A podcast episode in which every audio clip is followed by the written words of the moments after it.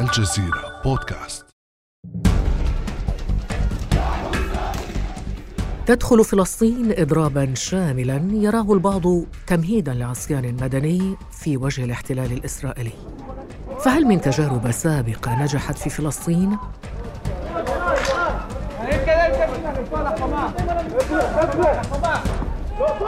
إبان الانتفاضة الشعبية الفلسطينية الأولى عام 1987 أعلن أهالي بلدة بيت ساحور القريبة من مدينة بيت لحم عصيانا مدنيا احتجاجا على دفع الضرائب.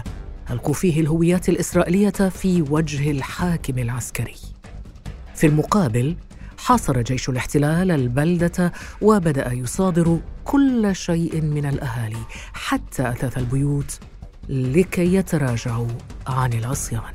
وفي اليوم الأربعين من الحصار حين زار وزير الدفاع الإسرائيلي حينها إسحاق رابين البلدة أخرج الأهالي اللحوم والطيور من بيوتهم لتعم رائحة الشواء في رسالة تحد حضارية للحصار. بعدها بيومين تحققت مطالب المحاصرين وأذعن جيش الاحتلال لمطالبهم بشأن الضرائب. أصبحت قصة بيت ساحور نموذجاً قابلاً للتجديد وأنشدت له الأغاني فرقة نادي المسنين والتي كان أعضاؤها مشاركين في العصيان. أصغرهم سناً اليوم فاق السبعين من العمر. لنستمع. وإحنا الرابين الهاوية في الساحور الآبية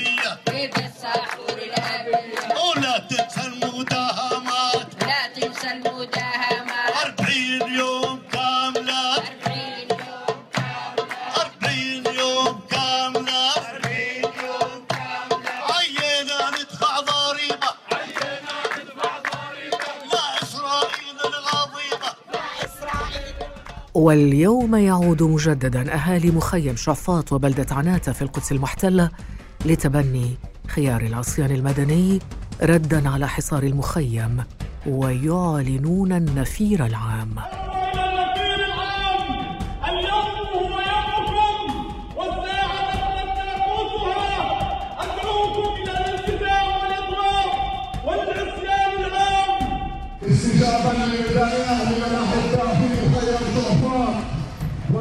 وتكاملا للجسد الواحد. تعلن حركة التحرير الوطني الفلسطيني فتح منطقة العنصرية. أن غدا يوم إضراب شامل لكافة مناحي الحياة لبيك يا مخيمنا لبيك يا فلسطين. فهل يكون العصيان المدني هو الخيار الأمثل لمواجهة الاحتلال في الضفة الغربية؟ وهل تبدو البيئة الفلسطينية مهيئة للعصيان المدني؟ ولماذا يخشى الاحتلال الإسرائيلي العصيان المدني الفلسطيني؟ بلاد على أهبة الفجر صرنا أقل ذكاء لأننا نحملق في ساعة النصر لا ليل في ليلنا المتلألئ بالمدفعية. بعد أمس من الجزيرة بودكاست أنا خديجة بن جنة. أستضيف في هذه الحلقة من بعد أمس أحمد عز الدين أسعد من القدس الباحث في العلوم الاجتماعية وصاحب كتاب بلاد على أهبة الفجر. العصيان المدني والحياة اليومية في بيت ساحور نرحب بك أستاذ أحمد. أهلا وسهلا بك. يعطيك العافية. وشكرا على الاستضافة. أستاذ أحمد بداية ماذا يعني العصيان المدني داخل القدس ومخيم شعفاط تحديدا؟ العصيان المدني هو خروج عن قواعد اللعبة وهو تمرد آه، بيكون وأسلوب من أساليب اللا تعاون والمقاومة اللي تعود عليها الشعب الفلسطيني. وهي إذا بدنا نلخصها بكلمتين هي خروج على الإذعان. يعني. ال- كشعب بقوم بالعصيان المدني أو كفرد أو كجهة معينة أو تنظيم معين بقوم بالعصيان المدني أنا برفض الإذعان والاستسلام. ما يمكن فيش بيدي قوة مباشرة أو قوة صلبة أستخدمها لكن العصيان. المدني أحد أساليب المقاومة. اللي بيعلنها الشعب لرفض الواقع اللي هو موجود فيه. وبتدحرج. هذا العصيان المدني وبتطور لمرحلة أكبر اللي هو ممكن نسميها أو سميتها بالكتاب اللي هو العصيان الوطني الشامل اللي هو بيشمل كل مرافق مم. الحياة وكل التفاصيل الصغيرة وبكون له هدف سياسي للوصول إلى يحققها الشعب مثل عصيان بيت سحور اللي بنحكي عنه كان في هدف نحو الدولة إنه في رفض لدفع الضرائب للإدارة المدنية وللسلطة العسكرية الإسرائيلية كان في هدف إنه ما بدنا ندفع الضرائب لدولة إسرائيل. عام 1987 صحيح. نعم 2023 الوضع اختلف البيئة الفلسطينية تغيرت المحيط تغير.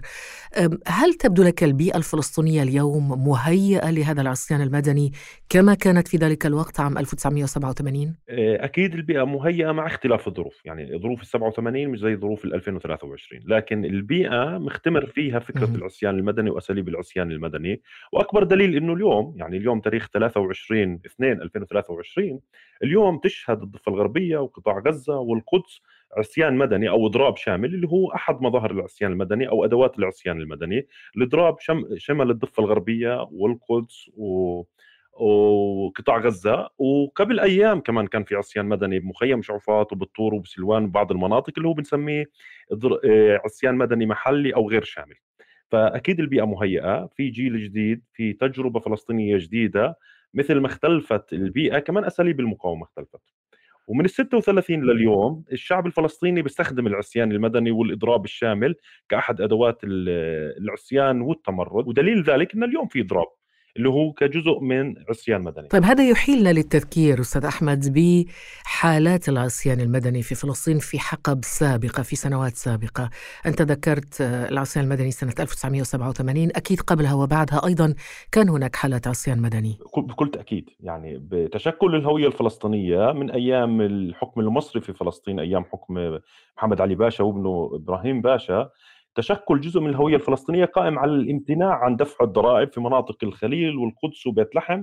المناطق اللي هون وجهاء المناطق وشيوخ العشائر توحدوا ضد الحكم المركزي في عدم دفع الضريبه ومن هون بتأرخ لنمو وتنامي الهوية الفلسطينية إذا بدنا نيجي مبكرا. ل 1917 ضد وعد بلفور صار في بعض الإضرابات والمناشدات اللي بالصحف إلى آخره بال 36 يعني الإضراب الكبير اللي بال 36 الشهير كعصيان مدني وتمرد وهو بالمناسبة تم التعلم من أو اقتراضه من ال- العصيان اللي صار بسوريا بال 36 كذلك من ال 67 للانتفاضة الأولى 87 اللي هي إحنا بنأرخلها كمرحلة عصيان مدني ونموذج بيت سحور ونماذج أخرى كبيتا و.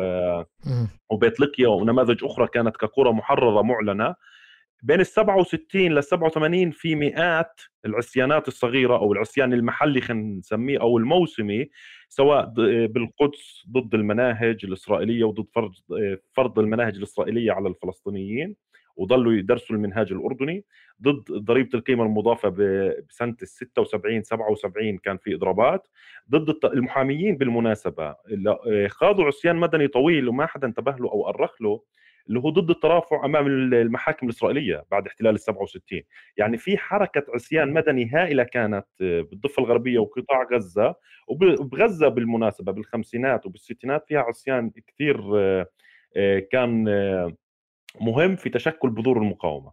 إحنا العصيان مرات بحققش الهدف السياسي منه بس بيشتغل على صعيد الذاكرة وسياسات الذاكرة انه بضل يذكر ويشحذ الفعل الفلسطيني كفعل مقاوم.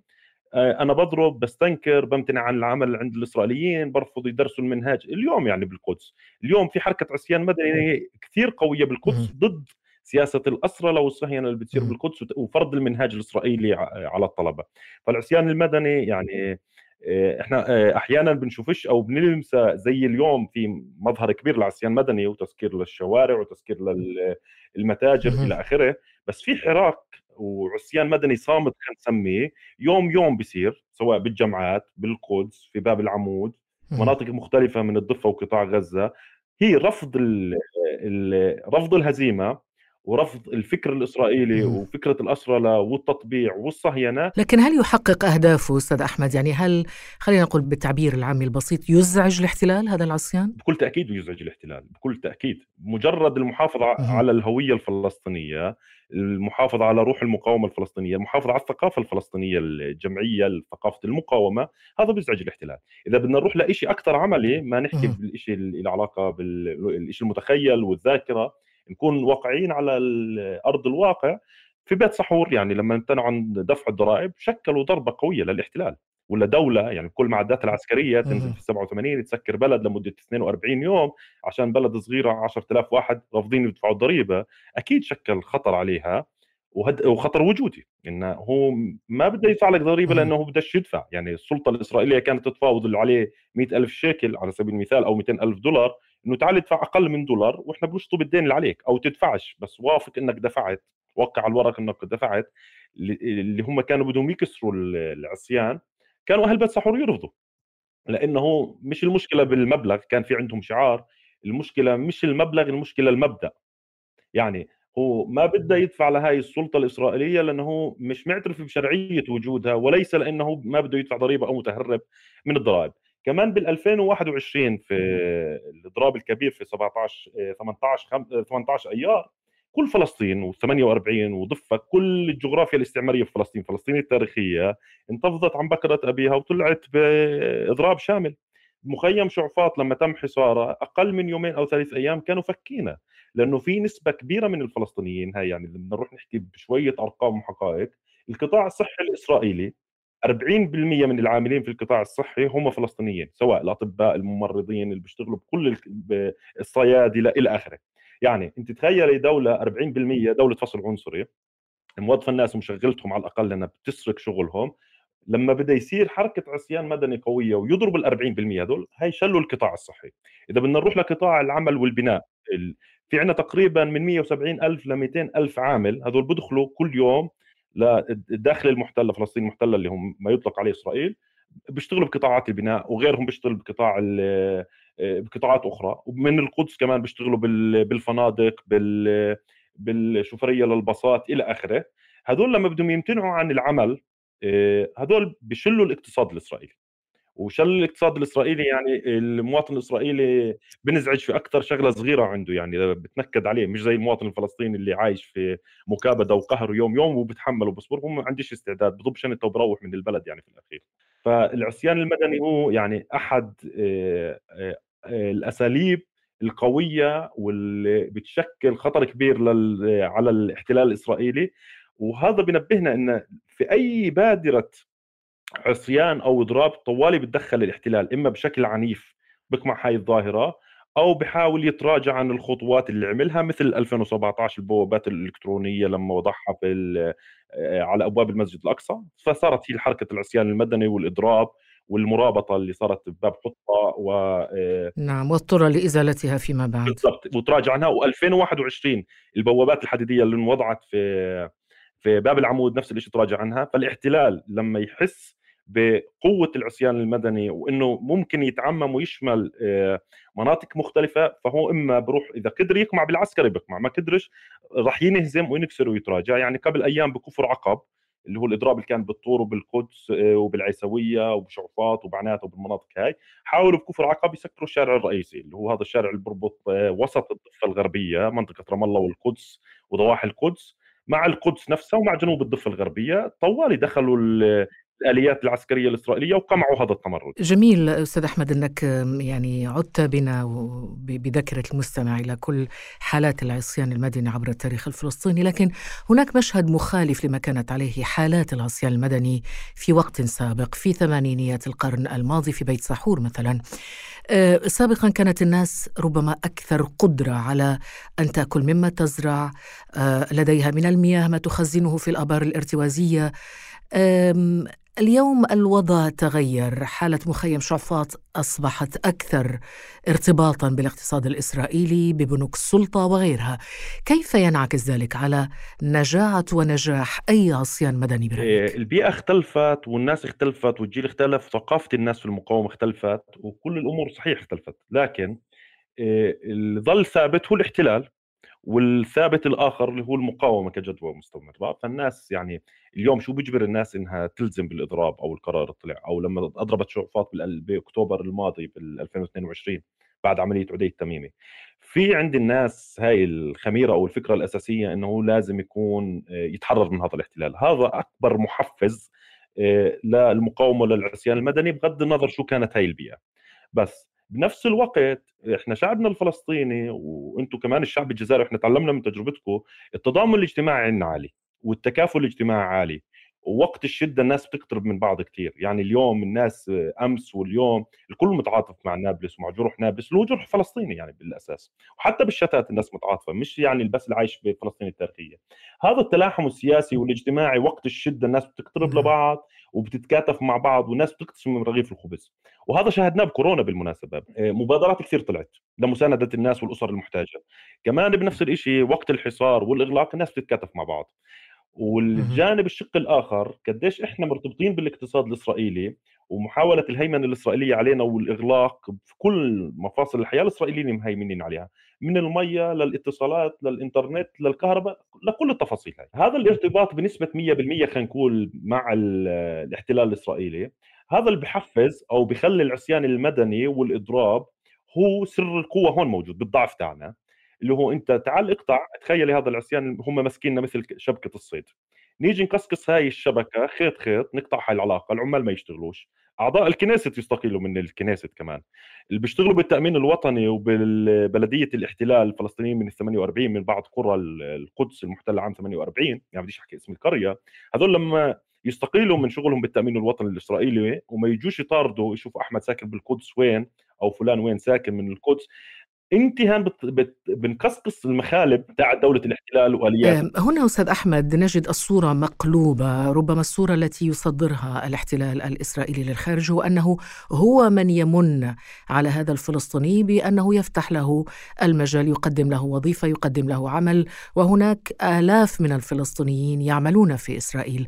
كيف يمكن أن نفهم هذه المفارقة؟ يعني إحنا بدنا نرجع شوي متأخر قبل قيام دولة إسرائيل واستعمارنا ونكبتنا بال 48 الفلسطينية كان عندهم اسواق عمل وكانوا يصدروا منتجاتهم الفلسطينية وكان في حياة اقتصادية اجتماعية وثقافية كثير متطورة ومتقدمة عن دول المنطقة كمان مش بس يعني مقارنة إذا بدنا نقارن حالنا بدول المنطقة في ونهضة ثقافية اجتماعية حضارية موجودة بفلسطين المشروع الصهيوني الاستعماري ضربها وأعاقها يعني لو ما فيش مشروع مشروع استعماري صهيوني إحنا مش بحاجة لهم لنشتغل كمان بال 67 بعد احتلال ال 67 واستعمار ما تبقى من الضفة وقطاع غزة والجولان ما الناس كانت عايشة وتشتغل.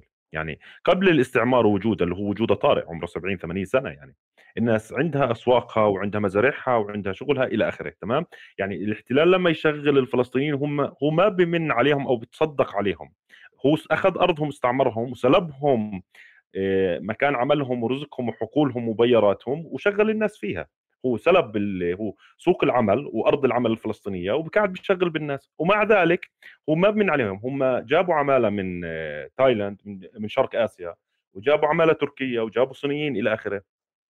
العامل الفلسطيني بيشتغل بجودة أعلى وبتقنيات أعلى وبيعرف اللغة العبرية أفضل من العمال هذاك يعني هو مشكلة تواصل مع العمال الآخرين كانت أحد المشاكل اللي خلتهم ما يجيبوش عمالة من الخارج. إضافة إلى إتقان العمل تحمل ظروف العمل الشاقة والصعبة إلى آخره. يعني هو لو بيقدر يشغل عمال من مناطق أخرى من العالم وبنجزوا له المشروع الاستعماري تاعه والمستوطنات والبنية التحتية والزراعة وإلى آخره كان بيشغلهم. وبعدين هم. في موضوع الزراعة وتقنيات الزراعة بيحاولوا يخترقوا دول المنطقة أو سواء بأفريقيا أو بالهند ومناطق أخرى وبيصدروا هاي التقنيات، الفلسطينيين كانوا يعرفوا هاي التقنيات ويشتغلوا فيها وبأنواع زراعة معينة وثمار معينة قبل ما يجي المشروع الاستعمار الصهيوني، بالعكس هو سرقها من الفلسطينيين يعني وهذا بدل جوهر طبيعة هذا المشروع الاستيطاني هو مش بس م- مشروع آه، محو لل- للإنسان هو محو للإنسان وللثقافة وللأرض ومحو اجتماعي للفلسطين هو بيحاول يصورك إنك أنت بدون هذا المشروع أنت بتقدرش تعيش. نعم. أستاذ أحمد قبل قليل تحدثت عن قواعد آه، نجاح العصيان المدني آه، بين قوسين الوصفة السحرية لنجاح أي عصيان مدني. لكن السؤال أنه آم، كيف يمكن لأي عصيان مدني أن ينجح في ظل هشاشة اقتصادية واجتماعية وسياسية فلسطينية كبيرة في هذه المرحلة. الإرادة أساس كل شيء. يعني إرادة الناس بالتحرر وبالمقاومة وبالانعتاق من الاستعمار هي اللي بتخلي الناس وبتحول الهشاشة والضعف لعنصر قوة. لكن بشكل أساس يعني هي الاستنتاج اللي كان بكتابي بلاد على أهبة الفجر إنه أي عصيان مدني سواء عندنا أو بأي منطقة بالعالم في ثلاث شروط على الأقل أو ثلاث قواعد أساسية لازم تكون متوفرة فيه حتى ينجح.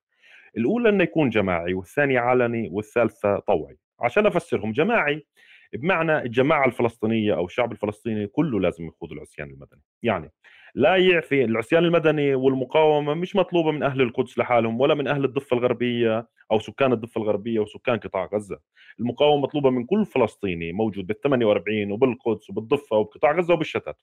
حتى المقاومة الناعمة أو المؤازرة أو الشغل بال social media إحنا بدل ما نقاوم بالضفة 3000 وا... 3 مليون واحد أو بغزة 2 مليون واحد أو بفلسطين ال- التاريخية المستعمرة 7 مليون لا إحنا كفلسطينيين 14 مليون آه، صوت ونفس مقاوم. هاي الفكرة الجماعية. إضافة لعزيمه وأنفاس وأخوتنا العرب وال- وال- والعالم الإسلامي وشعوب العالم المؤازرة لنا إحنا لما يكون في عندنا مشروع عصيان مدني جماعي الكل بيتعاطف معنا وبتآزر معنا. ما بينفع الاستجداء لل للمجتمع الدولي اللي هو ما بيحقق شيء. إحنا الشعوب تاريخيا ناصرت منظمة التحرير والشعب الفلسطيني ولا اليوم. إحنا رهنا على الشعوب الحرة في المنطقة وبالعالم اللي تناصرنا. النقطة الثانية علنية العصيان المدني. بمعنى أنا كفلسطيني بدنا نعمل عصيان مدني آه، مش بمنشور سري بعمل عصيان مدني. عصيان مدني بيكون علني لأنه جماعي كل الناس مضربة بدهاش تروح على عملها ومسكرة الشوارع. اليوم ال- عرين الأسود شكلت هاي القيادة. عرين الأسود لما مخيم شعفاط أعلن الإضراب بيان عرين الأسود المقتضب كان كان تتلقف الناس والشباب وطلبة الجامعات وينشروه ويتداولوه ويلتزموا فيه. هاي رو- القيادة مش بالضرورة يكون قائد سياسي وخطيب ومفوه يطلع لا. مرات مجموعة معينة شخص معين تنظيم معين أي فكرة الناس بتثق فيها بتعبر عن خطابها الجمعي وبتعبر عن روح المقاومة تاعتها الناس تلقائيا بتتلقفها إضافة إلى إن الحالة الوطنية بتجبر على الناس أو بتخلي آه، هاي الشيء العلني يكون واضح مثل أحداث آه، نابلس أمس. يعني خلت الناس بشكل آه، كثير قوي تتفاعل مع الحدث. وعلنيه الإضراب. يعني. جزء من نجاحها أنه كان علني أنه في لجنة توجيه الفصائل الفصائل الوطنية والإسلامية أعلنت عن هذا الإضراب. فاضطرت التجار والجامعات وكل الناس يلتزموا فيه. ما صار حالة الإرباك إنه اليوم عندنا مدارس ولا ما عندناش مدارس عندنا جامعات أو ما عندناش جامعات لأن في علنيه بإعلان الإضراب والعصيان المدني. الفكرة الثالثة الطوعية وهي الأهم اللي هو إن الناس تلتحق بالعصيان وتدخل فيه وتندمج فيه وتشارك فيه بشكل تلقائي وطوعي بدون ما حدا يجي يجبرك. تسكر باب دكانك كتاجر أو تغلق محلك أو تسكر جامعة أو مدرسة أو إلى آخره بشكل طوعي وتلقائي. أنت بتلزم وبتنخرط بتتحول لفاعل بتحول من شخص ساكن مش فاعل أي شيء بمجرد أنت التزامك بالإضراب مشاركتك فيه ومساندتك له ومؤازرتك له أنت بتتحول لإنسان فاعل بهذا العصيان المدني وهون إذا بدي أدخل لتجربة بيت سحور بيت سحور النخبة أو المجموعة اللي كانت تشتغل بالعصيان المدني يمكن بتجاوزوش 100 واحد سواء لجان ال- الحارات أو الناس الحزبيين اللي منظمين إلى آخره. بس التزام ال 10000 شخص في بيت سحور بالعصيان هو اللي انجح العصيان. طب التزام عشرة آلاف شخص بالعصيان هو الذي أنجح العصيان لكن هذا جيل سابق والآن في جيل جديد أستاذ أحمد. هذا الجيل الج- الجديد يعني جيل ال social media وجيل ال- الإنترنت و يعني هل يلتزم كما التزمت الأجيال السابقة بأي عصيان مدني؟ هل يمكن أن نعتبر أن العصيان المدني في شعفاط قد يكون خلينا نقول بين قوسين دورة تدريبية للجيل الجديد الذي تقطعت الأوصال بينه وبين الأجيال القتالية السابقة. صحيح. جيل بيسلم جيل الرايه بتنتقل من جيل لجيل. يعني لولا ثورة عز الدين القسام قبل ال 36 36 الناس ما حملت البارودة وقاتلت وكذلك بال 36 الناس قاتلت عش... وقاتلت بال 48 امتداد لها. وبال 48 قاتلوا الناس بال 67 وبال 87 وبال 2000 وبال 2014 هاي أنا بسميها ارث الأجيال. جيل بتعلم من جيل. واليوم إذا بدنا نروح لظاهرة عرين الأسود أو في مخي... يعني الشهداء اللي استشهدوا امبارح أمس النموذج اللي إلهم أو بيستلهموه والنابلسي وآخرين هم مستلهمين نايف أبو شرخ بحارة الياسمين بنابلس. وحارة الياسمين اللي طلعت منها عرين الأسود يعني هاي ما هي احتضنت قبل الفهد الأسود بال- بالانتفاضة الأولى. والنصر الأحمر كمان اللي هي كانت ناشطة بشمال الضفة الغربية. ففي هذا التعلم والإرث الأجيال اللي الناس بتتعلم فيه أنا ما أنا مواليد الانتفاضة الأولى وما عشتش الانتفاضة الأولى. بس أنا عشتها من الاشخاص ال- أو سمعت عنها قرأتها بالكتب بحثت عنها سمعتها من روايات الناس اللي شاركوا فيها وأثرت فينا الانتفاضة الأولى. الانتفاضة الثانية كنت لسه عندي مقتبل العمر. فإحنا بنسمع بكل الاحداث. يعني أنت من جيل الثمانينات. أنا 88 هذا دليل على أنه ليس هناك قطيعة بين الأجيال. القطيعة بين الأجيال أو صراع الأجيال بجوز هي فكرة شوي استشرا- استشراقية يعني فيها بعد استشراقي. يعني مش دقيق نقول في قطع بين الأجيال. يعني رعد ابنه لفتحي خازم. أبوه كان مناضل بالانتفاضات السابقة وابنه اجى كمل. وهو ما زال يعني آه، حطوه بمخيم جنين اللي هو رئيس الغرفة المشتركة أو قائد الغرفة المشتركة تمام؟ هاي بتدل حتى العائلة الواحدة. زكريا زبيدي كان صديقنا بال- بالجامعة زميلنا بالماجستير. زكريا قاتل بالانتفاضة الث- الثانية وأخوته على نفس الدرب. وهيو بالانتفاضة اللي بدنا نسميها هي الانتفاضة الثالثة أو الإضراب والخروج الملحمي من جلبوع هو بورث هاي الذاكرة بوزع فيها وبالانتفاضة الأولى كان مسجون يعني فكرة التواصلية في هذا التواصل بين الأجيال نفس الشخص قاتل بالانتفاضة الأولى. وإذا بدنا نروح للثورة الفلسطينية بشكل عام يعني أبو الحلاوة وآخرين وميسر ابو حمديه و... قاتلوا بجنوب. لبنان وبالكتيبه الطلابية. وأبو عاصف البرغوثي أبو عاصف البرغوثي و- وأولاده على نفس الدرب. ناس تدربت في جنوب لبنان وقاتلت في 82 بلبنان وبقلعة شقيف ورجعوا على الأرض المحتلة واستمروا بنهج المقاومة. هم نفس الشخص بدل على هاي الاستمرارية وفكرة نفي هاي الصراع بين الأجيال اليوم في تكامل بين الأجيال. جيل بيتعلم من جيل. يعني ليس هناك قطيعة بين الأجيال. بالضبط ما في قطيعه بين الأجيال والناس بتتعلم من بعض. نعم. والكبير حتى بال بال 48 إذا بدنا نروح لنموذج بال 2021 لما صارت الأحداث وال والحراك والعصيان المدني كانت الناس أو الشباب الجيل الأصغر يتعلموا أو يستشيروا يسترشدوا بآراء الجيل الأكبر منهم اللي هم كانوا مشاركين بالانتفاضة الأولى وما قبلها. أي عصيان مدني بده ينجح حاليا بفلسطين والبيئة مهيئة لنجاح عصيان مدني بده وضوح في الرؤية والأهداف بدنا أهداف واضحة ورؤية واضحة وبدنا إرادة سياسية عند كل الفواعل السياسية والمؤسسات وأنا بأكد على المؤسسات الفلسطينية بغض النظر شو هاي المؤسسات سواء منظمة التحرير مؤسسات مرتبطة بالسلطة بالأحزاب بمجتمع مدني المحترم حاله إلى آخره يكون. لأنه لازم يكون علني لازم يكون عندنا مؤسسات اللي تشتغل أو لجان شعبية إلى آخره. وبدنا يكون جماعي وطوعي وعلني واعتمادها على مرجعيات صادقة وواضحة همها الشعب ورؤية مم. الشعب. تعزيز قيم. التضامن والتلاحم بين الشعب بمعنى الواحد يتفقد جاره ويهتم فيه ويسأل عن آه، عائلة الشهيد والأسير وإلى آخره. وأهم نقطة كمان إنه يكون العصيان المدني قادر على زيادة تكلفة الاحتلال وكبد خسائر. إذا إحنا ما ضربنا نعم. مش بس الاحتلال ببعده الاقتصادي ببعده الثقافي ببعده النفسي ببعده البشري إلى آخره. تكلفة الاحتلال زيادة تكلفة الاحتلال وخسارته يوم يوم ويتم استنزافها أنا سميتها ورقتي الأخيرة اللي كانت بالمنتدى بقطر هبات الاستنزاف. إذا إحنا ظلينا مستمرين نعم. في استنزاف هذا العدو حينها بنجح العصيان المدني. شكرا جزيلا لك أحمد عز الدين أسعد الباحث في العلوم الاجتماعية. وأذكر مرة أخرى أنك صاحب كتاب آه، على أهبة الفجر العصيان المدني والحياة اليومية في بيت ساحور. شكرا على هذه الإضاءة المفيدة حول آه، عصيان الضفة الغربية. شكرا لك.